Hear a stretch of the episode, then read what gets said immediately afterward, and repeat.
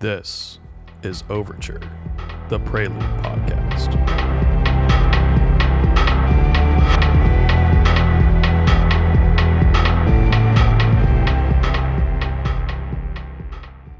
Welcome to the Prelude Podcast. My name is Chris Willis, and I'm a Principal Security Researcher here at Prelude.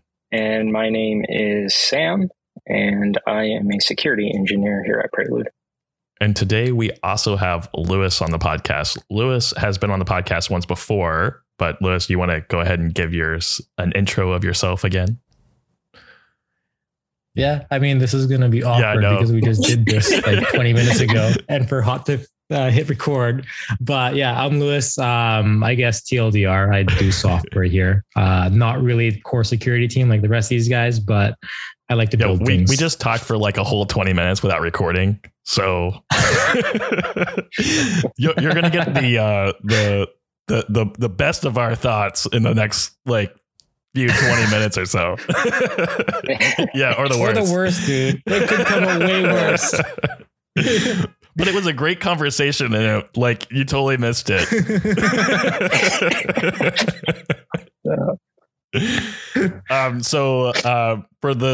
For this podcast and for the ongoing podcasts that we'll have in the future, we're sort of changing things up. So we're going to be talking more about some of the research that we're doing here at Prelude.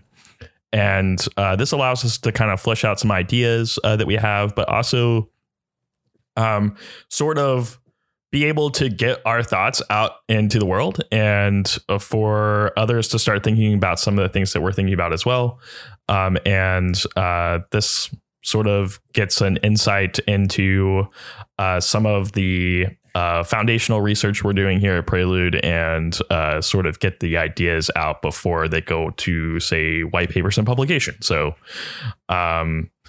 we are today going to be talking about automated security software landscape and all the things that go into that. So basically like our generalized opinion and reliance on tools, specifically like in professional environments, some of the open source tools that are available, some of the groups in the industry that are kind of creating tools and how that looks. And then also going into some of the current standards like attack frameworks and things like that. So without further ado, I wanted to first sort of give a general outlook and landscape and have everybody kind of talk about that, because I think in a lot of cases, everybody has sort of their generalized opinions on that. And I think for the most part, after talking for the last 20 minutes, I think we're on sort of the same page.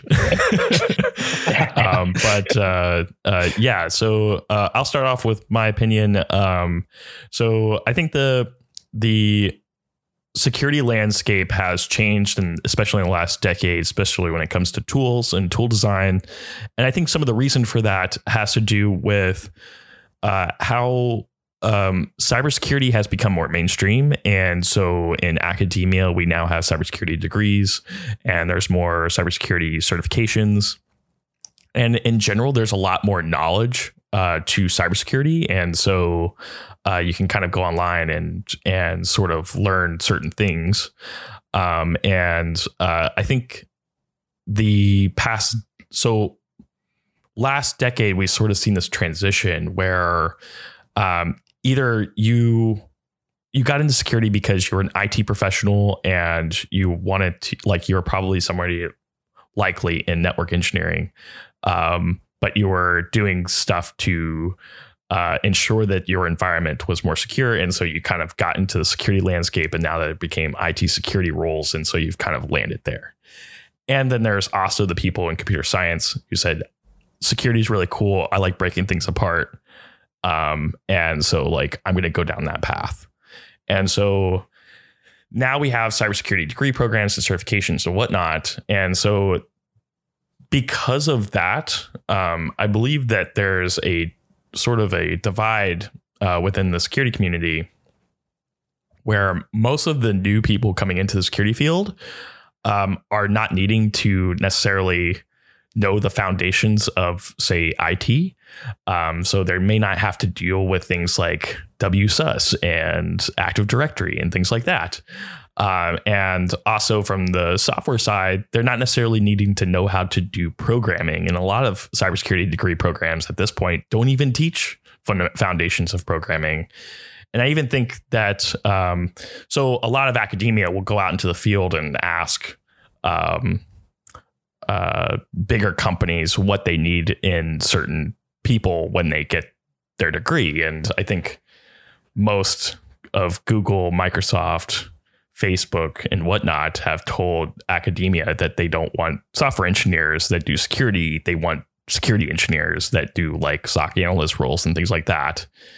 And so there's more of a reliance on software being made for security engineers than security engineers coming and saying, I'm going to build this tool. And so it's now like you may get into software like in security because you want to write a tool rather than it being something where like you were a software engineer that got into security and you're like, oh, I want to write a tool. So I think that there's been sort of a stagnation in the last like probably decade where there's less people writing security tools, especially like something that is not, I'm going to say more professional grade like tools, not something that's like toys. And we'll kind of talk about that. But there's been more tools that are like there's less tools available today, even though any security engineer, I think, will see it as that there's more tools available, which is true. There is more tools available, but I think that it's more because the industry as a whole has gotten bigger and not that there's a like if you look back at the like between 2000 and 2010, I think that there was probably more people writing tools in the security space than there are today, where we now have probably 6 to 8 times more people in the security field.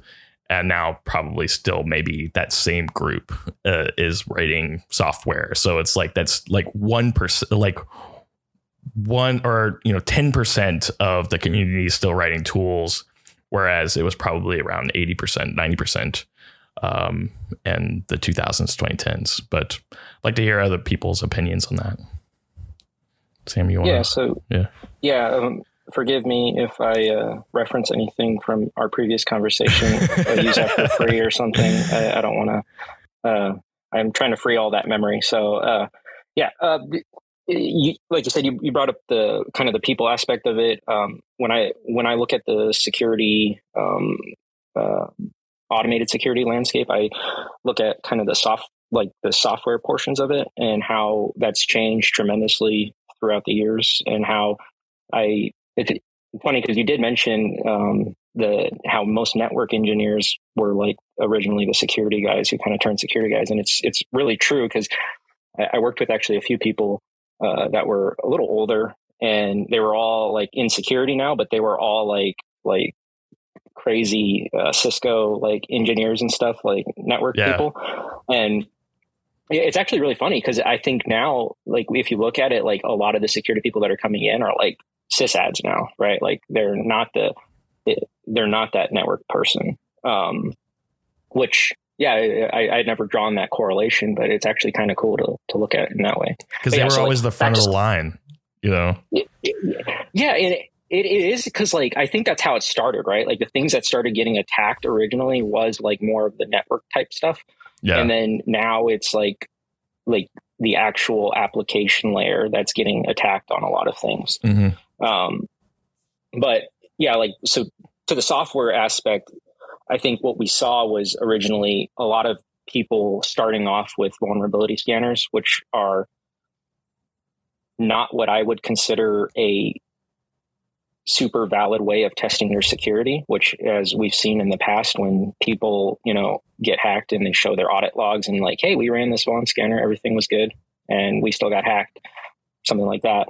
And it's like, we finally, after enough of that kind of started happening, people started realizing that that wasn't good enough for security, that you couldn't just run vuln scanners. You actually had to start using like the attacker's tools, like Metasploit, like Cobalt Strike, and you had to start testing it in your environment to see if you could get around everything, right? Because I mean, when you write a vulnerability scanner, you're essentially checking versions, you're essentially checking maybe some configs, but you're not necessarily actively exploiting that system and figuring out like, okay, well, this is blocked, let me try this a different way, or this is blocked, let me use this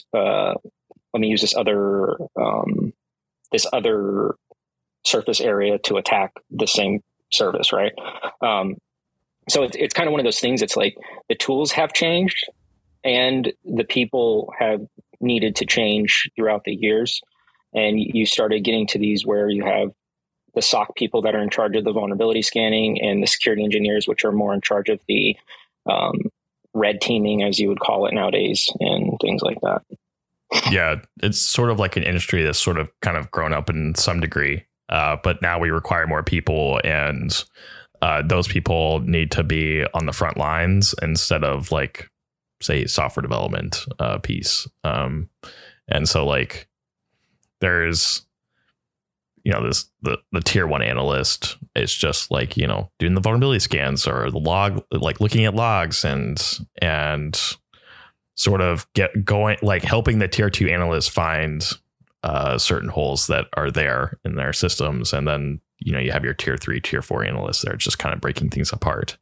And in a lot of ways, not to go too in depth, but like it seems like a tier one, tier two analyst are completely different in capabilities than a tier three, tier four. And so like a tier two analyst may never graduate to a tier three or tier four analyst, because I don't even know if you'd want to call it graduate, because they're completely different on what skills you need in order to go into, say, that particular part of SOC, like SOC operations. Yeah, it's quite interesting. Yeah, I mean, and at the end of when you're started talking, you're talking kind of about like the way a lot of software engineer or software development doesn't necessarily, you know, do security type, both in their courses and when they're developing things like that. Like they may just not care about it. But I think it's one of those things that's like, if you look at it, right, like if you're trying to get hired and you look at security, like you look at like the requirements to get into like software development, I rarely do I see like, you need security, you need this security certification, or, you know, you need a bachelor's in security or in cybersecurity. Like no one ever, at least from what I've seen, posts that as a requirement for a software developer, unless you're in these, I have seen like a few job titles, which are like software security engineer. Yeah. Software security, like, application security. Yeah. And that seems more, that maybe the whole industry is trying to go that way. I don't know whether or not it'll take off. Yeah. I mean, unfortunately, software development and computer science in general tends to have cybersecurity or just security of software development as an optional thing. And I don't really see that changing, unfortunately, because I think that it's definitely a quality jump, especially in the last 10 years of, say, like software security courses that are offered within academia. There tends to be this thing within computer science overall in academia where they see security as a problem that can be fixed using automation, and that there's like it's a tools and software problem and not necessarily a computer science problem. I hope that changes. But from my experience, that seems to be the generalized outlook within most computer science professors in academia. And a lot of them, of course, are tend to be on the older side. So hopefully they leave and things change. But that seems to have been the outlook. And that's why computer science courses within engineering tend to leave out, I think, a lot of the more core computer science courses that I think are super important, like operating systems and algorithms and architecture and doing software development. A lot of them don't even go through software development, which is insane. Yeah. So I want to jump in on something that you just said there, Chris, like the kind of poo-pooing of security from like traditional computer science academia. I'm probably going to get a lot of flack from our team, especially Spencer, with what I'm about to say. I'm going to invoke the blockchain word. But blockchain is basically like the whole premise there is being able to operate a secure system out in the open, completely exposed to sunlight, right? And a lot of that is built around, and the only way you can actually do that is if you really do take all like the security fundamentals extremely seriously, and you start to reduce them into problems that aren't just like mere engineering anymore, or like what has typically been the purview of engineering, speaking of the difference between computer science and engineering. But like these things are starting to get studied and analyzed and scrutinized in a way that is probably like more typical of the things that you would do when you're inventing algorithms in computer science, and like the typical kind of stuff that you do there. Like, and again, though I get your point about like maybe the old guys will die and go away or retire. I guess I shouldn't speak to this one real fast. Sorry guys. But yeah, what I was gonna say is like, is it necessarily about people like aging out, or is it more about just like the needs of society evolving in a way that all of a sudden we have like a new surface in front of us to actually stress test ideas around that we didn't have before, right? Like before it was hard, and we still have this problem today. Like it can be hard for a lot of people to reason about building secure systems because they don't have a good mental model for how threats actually work. And when the ghost is invisible, it's really hard to actually build defenses that keep the ghosts out. But if you can see them and you can analyze them and you can poke them at a distance, we all have a common knowledge around like what the actual threat vectors are and all that kind of stuff. It becomes a lot easier, right? Like this is the whole premise behind chaos engineering. Like you can't build a system that is going to be able to tolerate faults without building that system in full view of what the faults actually are going to be. I think, like, again, I'll take all the flack in the world for invoking the whole blockchain thing, but for what it's worth, and despite all of our mixed and varying opinions around like the whole worth and value of that entire ecosystem as a whole, I think the one thing that it does actually do is gives people a solid reference point for what at least a good class of real security threats and problems that you face when you're actually trying to build something as simple as a distributed ledger really confront and need to be taken seriously when you're building secure systems and Liz, you bring up a good point when you talk about, so maybe I'll get more flack from Spencer. I'm all about to get flack. Yeah. They're going to hear this and be like, nope. Deleting this one, guys. But, you know, blockchain and the things around that was, when it started, didn't necessarily come from computer science. And so like the way that was built up and the way that's like that industry has sort of happened has been in a lot of cases the same as security has kind of happened. And they're like the correlations are very interestingly similar. So the thing that gets me right is that like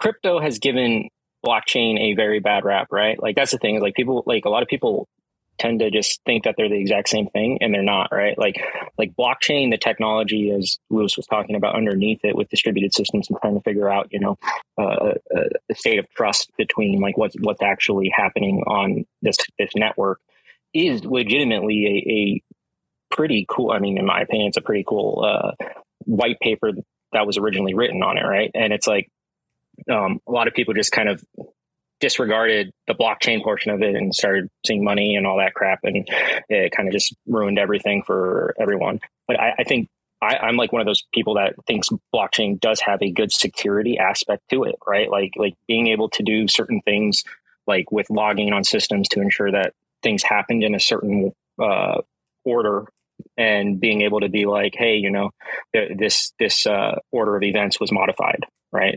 And like blockchain tries to solve that type of problems. So like the distributed ledger and everything like is definitely I think more research needs to go into it, but I think you'll still see it in security products. It's just like I said, the whole cryptocurrency abstraction that lays on top of blockchain just kind of, you know, put everything. Yeah, like it's just like it's sad kind of, because like the technology itself underneath was like pretty cool. But yeah, I'll get my flack as well, right? I might as well just get just all get flack. But next thing is NFT EDRs. No, so the attackers actually sell NFTs for their malware, right? So you can only use that malware, your unique malware. And it's a whole underground market for it. But, yeah, no, I mean, it's funny because we talked about distributed systems, and I'm not going to let Lewis get off the hook without talking about his background in distributed systems. Coming from the gaming industry and stuff, like when you had worked there before, what was the security products like? What did you guys do for managing or testing security in that environment? Like, my general thing is like everything I've done has boiled down to having to simulate the world in my head constantly. Mm-hmm. When I was younger, that was a lot easier, but I would still come home from work every day feeling like I just ran like 20-mile marathons and stuff like that. Cause like you have to stress a lot of working memory and hold a lot of stuff in your head at once in order to actually do this kind of thing. So yeah, like long story short, to answer your question about like how we actually tested this stuff, it was difficult. Like a lot of it was like manual brute force kind of stuff. And had we had like better fuzzers and things like that we didn't really have access to back then, or at least like the kind of specialized kind of things that we were using didn't really have access to back then. It made, this is kind of like the same sort of thing that we still see today, is like, you have to kind of invent the way to see what you're doing and like to see what's actually working, right? Like this may sound dumb to someone who's used to like test driven development and things like that, where like half the whole thing is like setting up the test harness in the first place. And that really steers the development. But I think like, that's the key of what we're trying to get to. Cause like, there were some things when I was like, backfill on conversation because it was in the first 20 minutes that didn't get recorded and then Sam just like magically invoked it and like someone did it out of nowhere.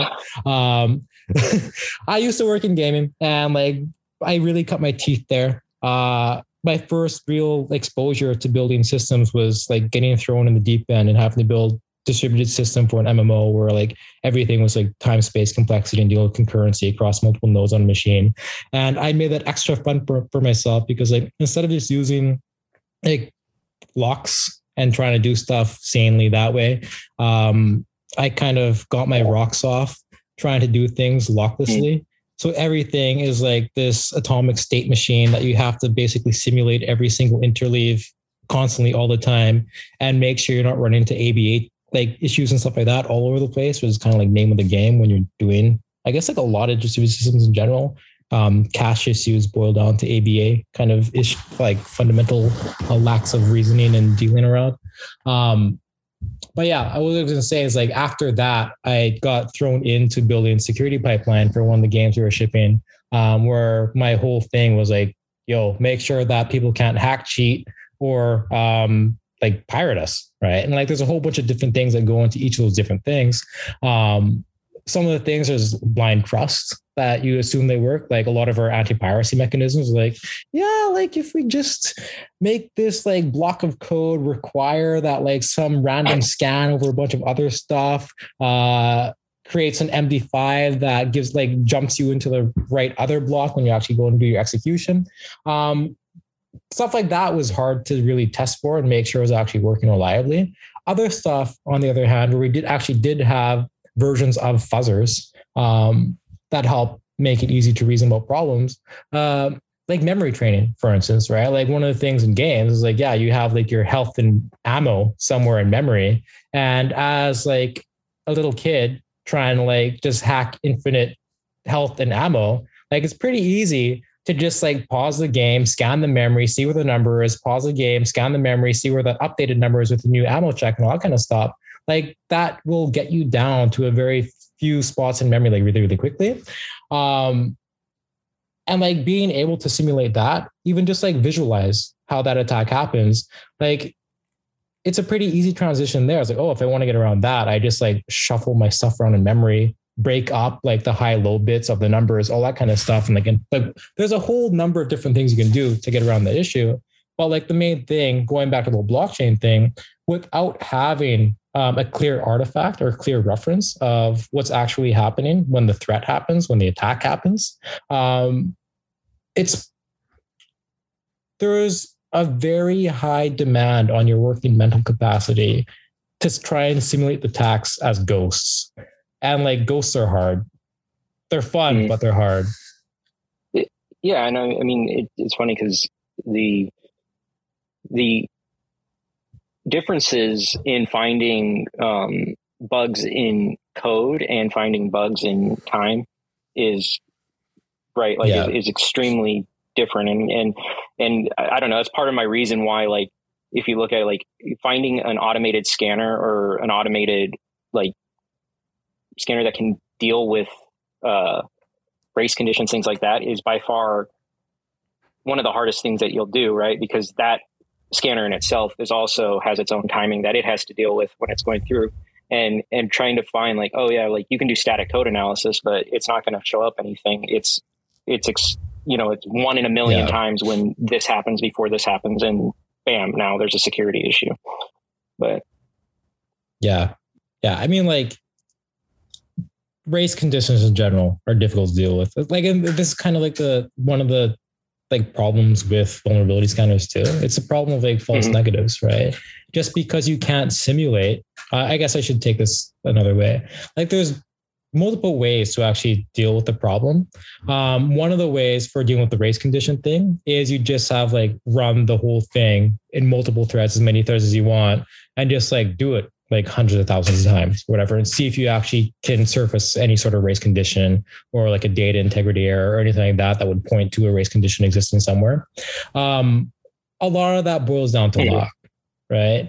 The other way you do it is like you inject specific faults in like all the different spots where your threads can cross over, and you simulate that. You don't even have to actually run it, but you can,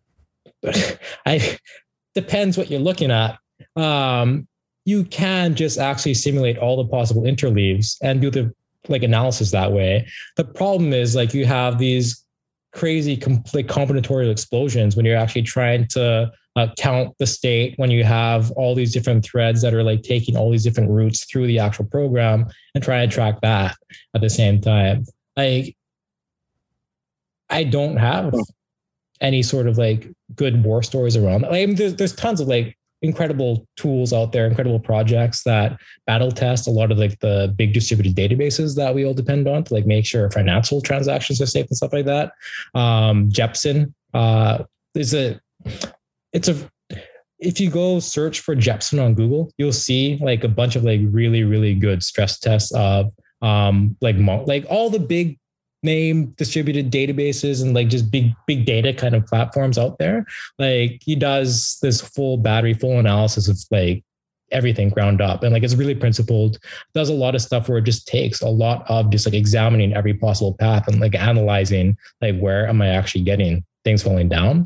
But that's extremely computationally expensive. Yeah. It's exhaustive. Yeah. The amount of hardware that goes into that is like kind of insane. So to expect a normal user when they're building like their little Django app to take that stuff in mind or keep that stuff in mind and keep the facilities and the ability to actually reason about things like that. Like I understand it. It is an ask. but like it's also fun at the same time. So one last thing, like before we go too far off course, I do want, maybe you can answer this for all the gamers or anybody who's actually listening to this, is why is it in testing for a multiplayer game, everything's fine, but the second it gets released, humans because servers crash, dude. Right. So like, yeah, but that's the thing, right? Like, is it a lack of testing? Like, how? Because that in itself, right, is like kind of like a security thing, right? Like, if I wanted like DOSing servers and stuff is a thing, right? So it's like, is it a lack of testing? Is it a lack of throughput? Like what occurs in that area to where, hey, this people are like, yeah, the game went gold, everything's good. Day one, bam, day one, multiplayer down. Like pretty much. Yeah. I mean, like there's any number of reasons stuff like that can happen, right? Like the most obvious one is though, like if you look at a game company, like they're going to have a staff of like, I don't know, depending on the project, like let's say up to 200 engineers and like graphics artists and all that kind of stuff and designers and all everything working on the game. Plus maybe like a team of 10 QA people.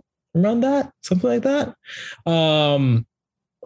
That's not a lot of people to actually challenge your network infrastructure, right? You can do obviously like bigger betas and stuff like that. You can run bots against infrastructure and try and load test things in certain ways.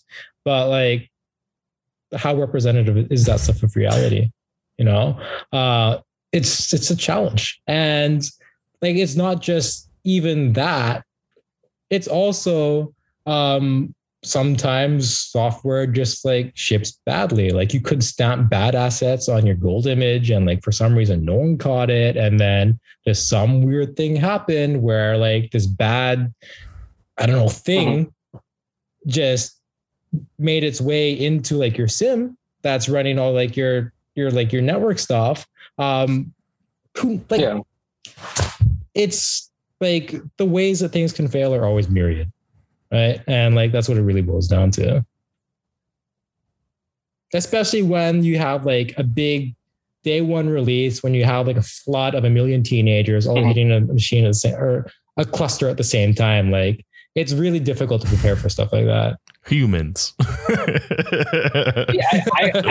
would say what they should have done was just hire you, because I swear you'd be able to pick up on. No, dude, he wouldn't be here, Sam.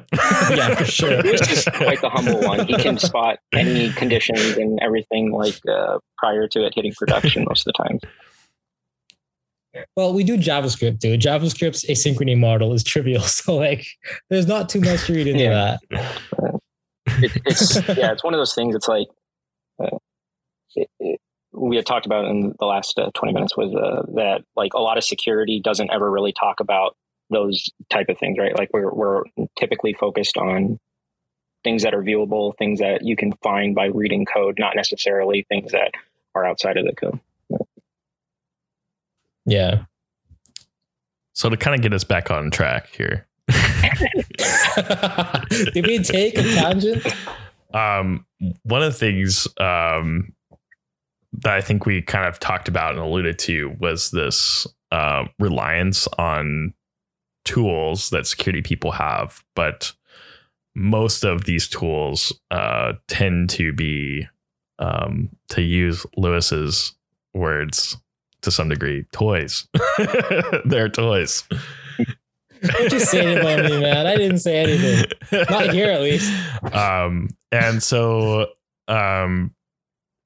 especially within the red team space, there's this reliance on tools to do red team related tasking. And a lot of these tend to be things that, for lack of better word, is that the space currently is filled with a lot of different tools that do the same thing, but have like 1 to 2 specializations, and they are relied on from the professional standpoint. And there's only maybe a handful of what we would consider professional grade red team tools that are available today. But even those tools, the difference between GOTS and COTS and open source is so vastly different. That like from the government space of creating tools for the government.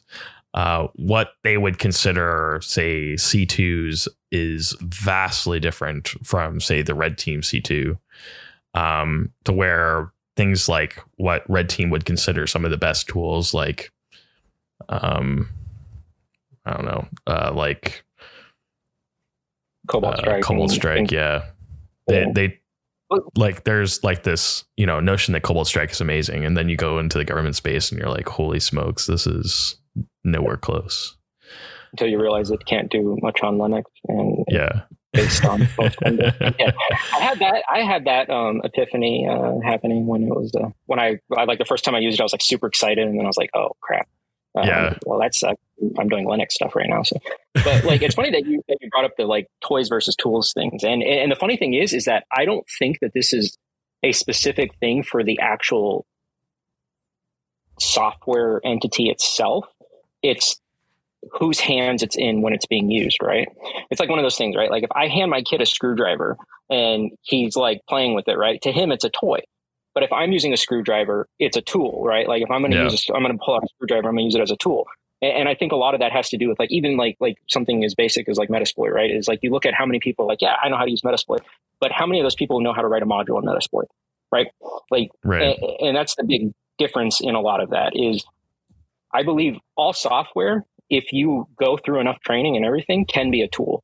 If you know how to use it, if you use it the right way, but you have to. That occurs when you start looking at that thing as a deeper, as at a deeper level, right? Than that just kind of that surface area. And I know David talks about this a lot, like, you know, the button makers versus button pusher type thing. Right. And it's like it's funny because not to name any things in particular, but there's certain certifications and stuff government wise that people go through to use certain things. And the funny part is like, I had never wanted to go through anything like that. Like they had asked, and I was like, nope, never. Like, I don't want to do that. I want to build it, right? Like I want to build that tool. I don't want to be a tool god or a tool master. And because in that case, it's like, you can know if you know how to use the product like to the best of like to its full potential, then it's cool, but it doesn't necessarily translate a lot to it. And that's the thing with like security engineers. I think that like full circle is like the security engineers, a lot of them tend to be those not, I don't want to say toys because that's kind of messed up, but essentially they're not looking at the products the ways. They don't use the product in the way that it was necessarily designed. They use it strictly just to like throw this attack or to do things like that. Well, so I think what I mean by tool or toys within the tool space has been more of the fact that like there's people that are in the software development space within security, which as we just, you know, talked about, there's not many of them. And the problem tends to be that they create something and it's there and they never iterate on that. And so it's like it comes out. They everybody in the security space, either, you know, if they tend to get traction, they like it or whatever, it's still something where it just stays in like the ether, right? It never really gets iterated on and it's there. And a lot of times I think if we look at certain tools, and because they do specializations, like one thing, like they might do one thing really well, like evading EDR or something like that, right? They do that one thing extremely well, and then everything else is either like the same or worse than other tools.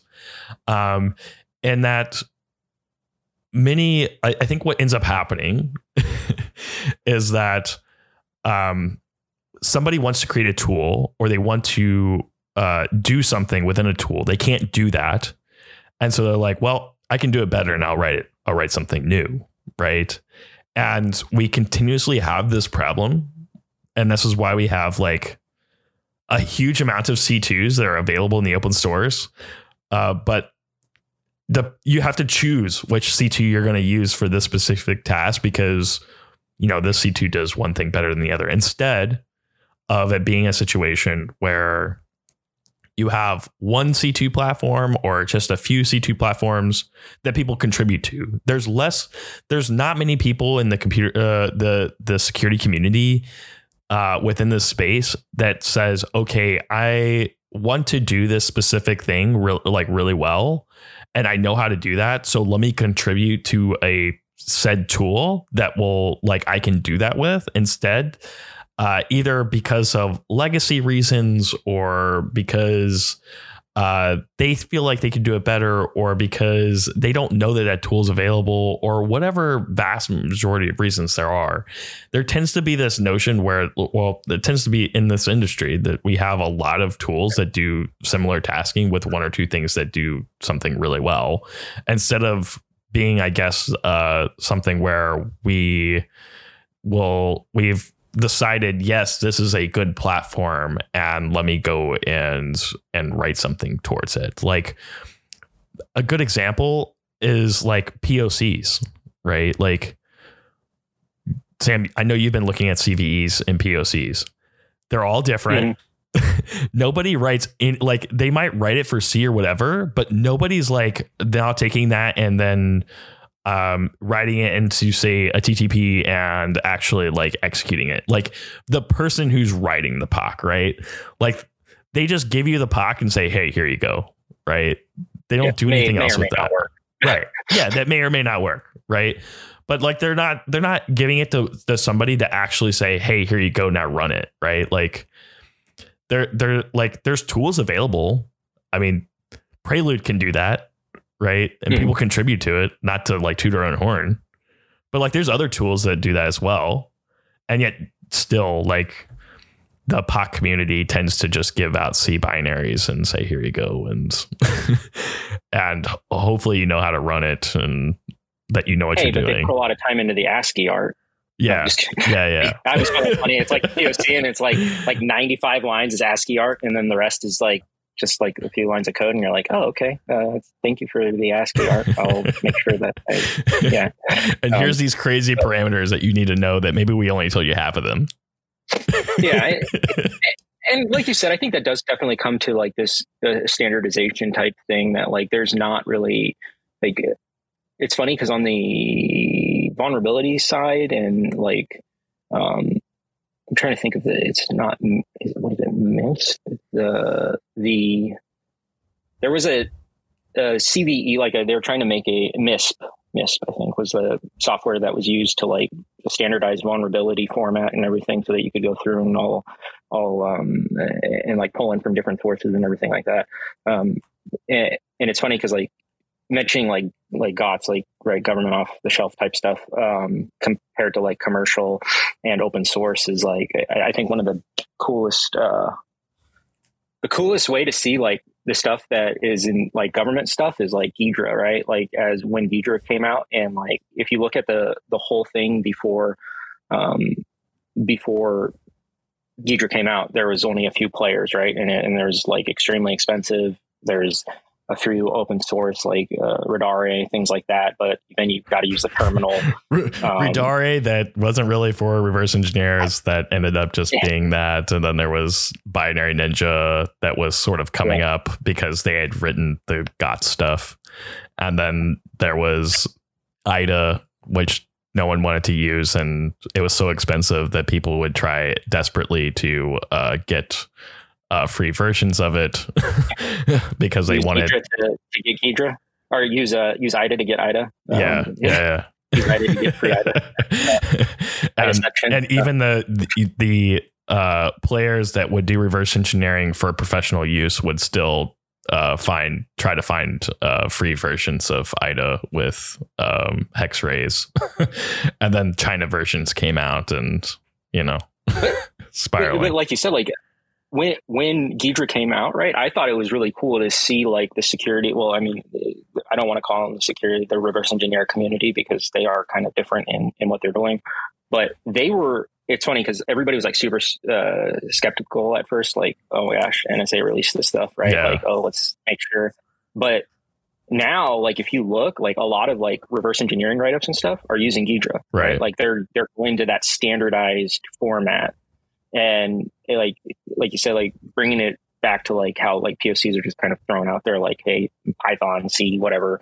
I think that is something that like drew me to operator in general, was that there was like, it was like a framework, right? Like I could use whatever executors, I could use all that. But yeah, like, I don't know, like security people like their tools, right? Like they like what they like. Because they have to rely on them, right? Like, Yeah. I mean, it's funny that you bring up Ghidra, because like Ghidra, like in a lot of ways from the government side, like that should be considered like a huge success. And I don't know how it's considered and how the NSA looks at it. But I mean, I remember the original idea for trying to release it open source. And that was the fact that the majority of people that would go through training knew how to use IDA. And that's the only thing they wanted to use. Again, it goes back to tool reliance. Like the reliance on IDA was so high that even though they had a separate tool that did essentially, it did 90% of what IDA could do. But that last 10%, they just refused to use Ghidra because the last 10% was never there. And then there's the whole piece of, well, now we want people to know Ghidra coming in, so we'll open source it. And then there was also like trying to get that last 10%. And I think they did that before they even pushed the tool out.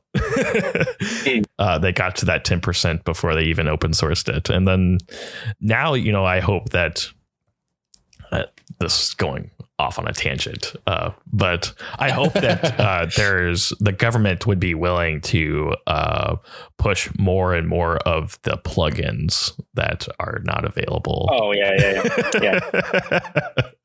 I'm sure you know that some of the plugins are quite legit, and unfortunately they're just not available. But it would be really awesome, because I think that would just push the industry forward, and would sort of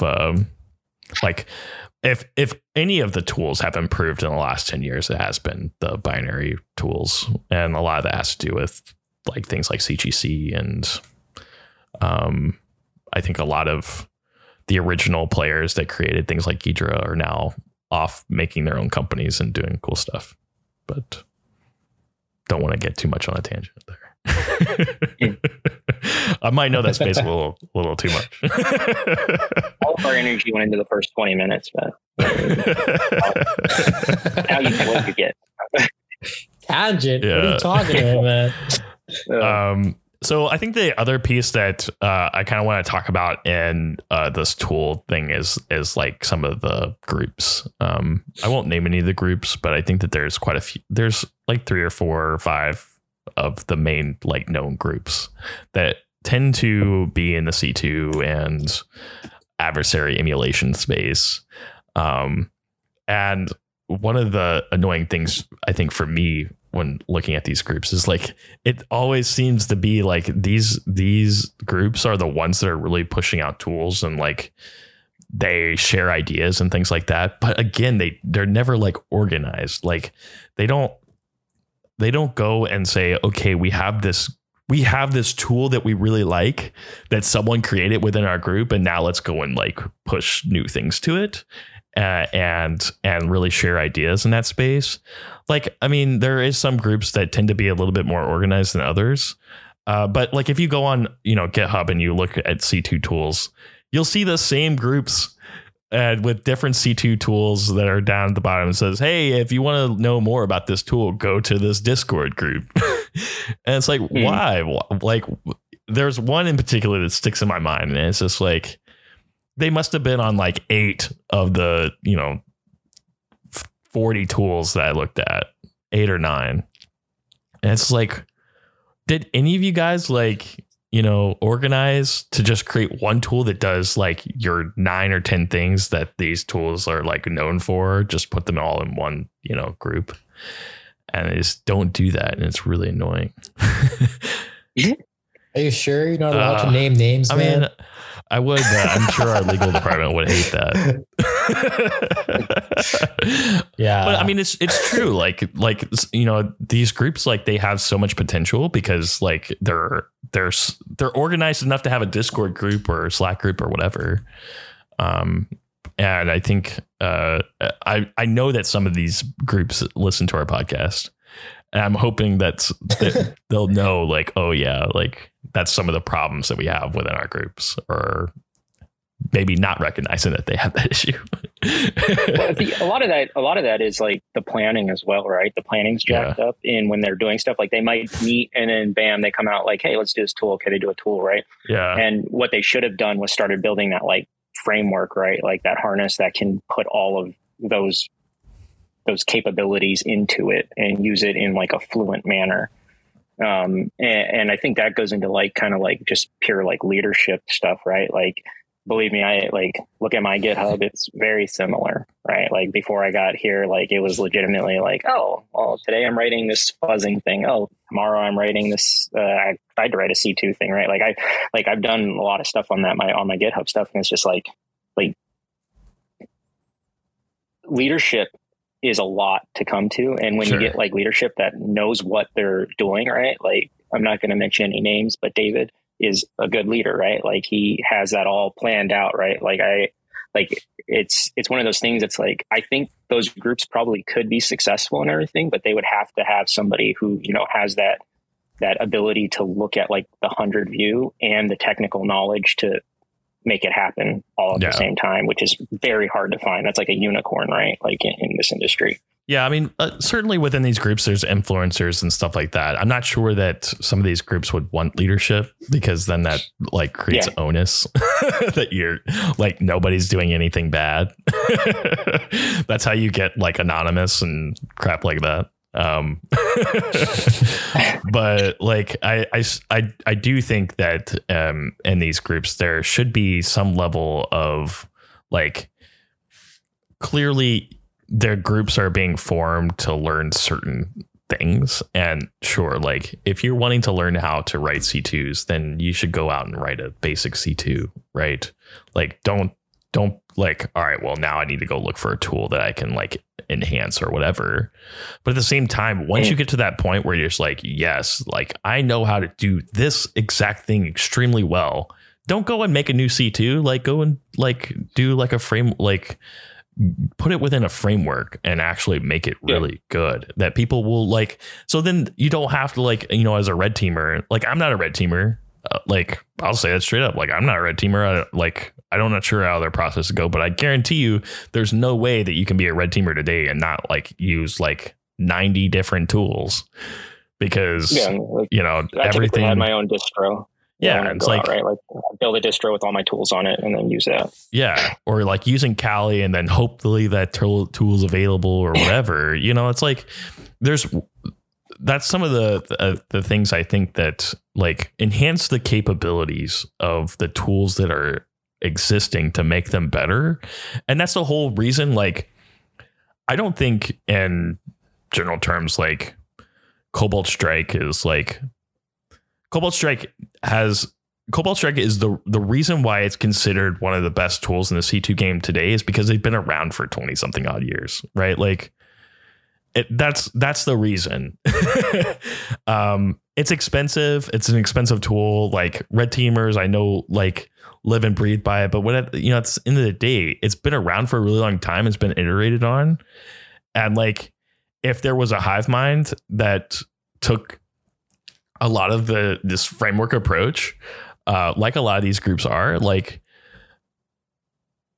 take that approach of, I want one tool that does like all of the things that everybody's creating and push it up and make it a better tool. So I don't have to have 20 tools at my disposal. And like, from a red team standpoint, I don't really think like, you know, from the government standpoint, like, secure, like signature and things like that matter, but I'm not sure that that's the case when it comes to the red team environment. I don't know, but like I could see that being a signature problem, but at the same time, like what does the red team like care about signatures? It is like, so yeah, attribution, I think, and that's the thing that you're going to get with like any sort of like expecting the government to release anything like that, right? Is that attribution thing. Yeah. Because, right, like a lot of times you might go out of your way to make it look like attribution, like misattribution. And it's one of those things that's like, once you release that, granted, if you look at it in the large, like strategic theme of things, if you did release it, then you would have, you'd have everybody using that, right? Everybody using it. Yeah, like, oh yeah, no, it wasn't us. It was some random guy. Yeah. Wow, maybe, look at it from the strategic point of view, right? Like, get it out there fast enough, then you will fully have it. So we're hitting up on time here, but I think this is a great overall conversation about some of the research we're currently looking into here at Prelude as a whole, and a little bit of a side tangent in some places, but interesting conversation nonetheless. So that's going to do it for this week's episode of 0verture, the Prelude podcast. We will be back again next week for another episode of 0verture, where we'll be talking about more of some of the research topics we're looking into. If you like this podcast, please consider giving us a like and subscribe, so you don't miss any of our newest episodes. 0verture is distributed on all major podcasting platforms, including Spotify, Apple Podcast, our blog at feed.prelude.org, and on YouTube. So we'll see you again next week. Till then, Prelude out.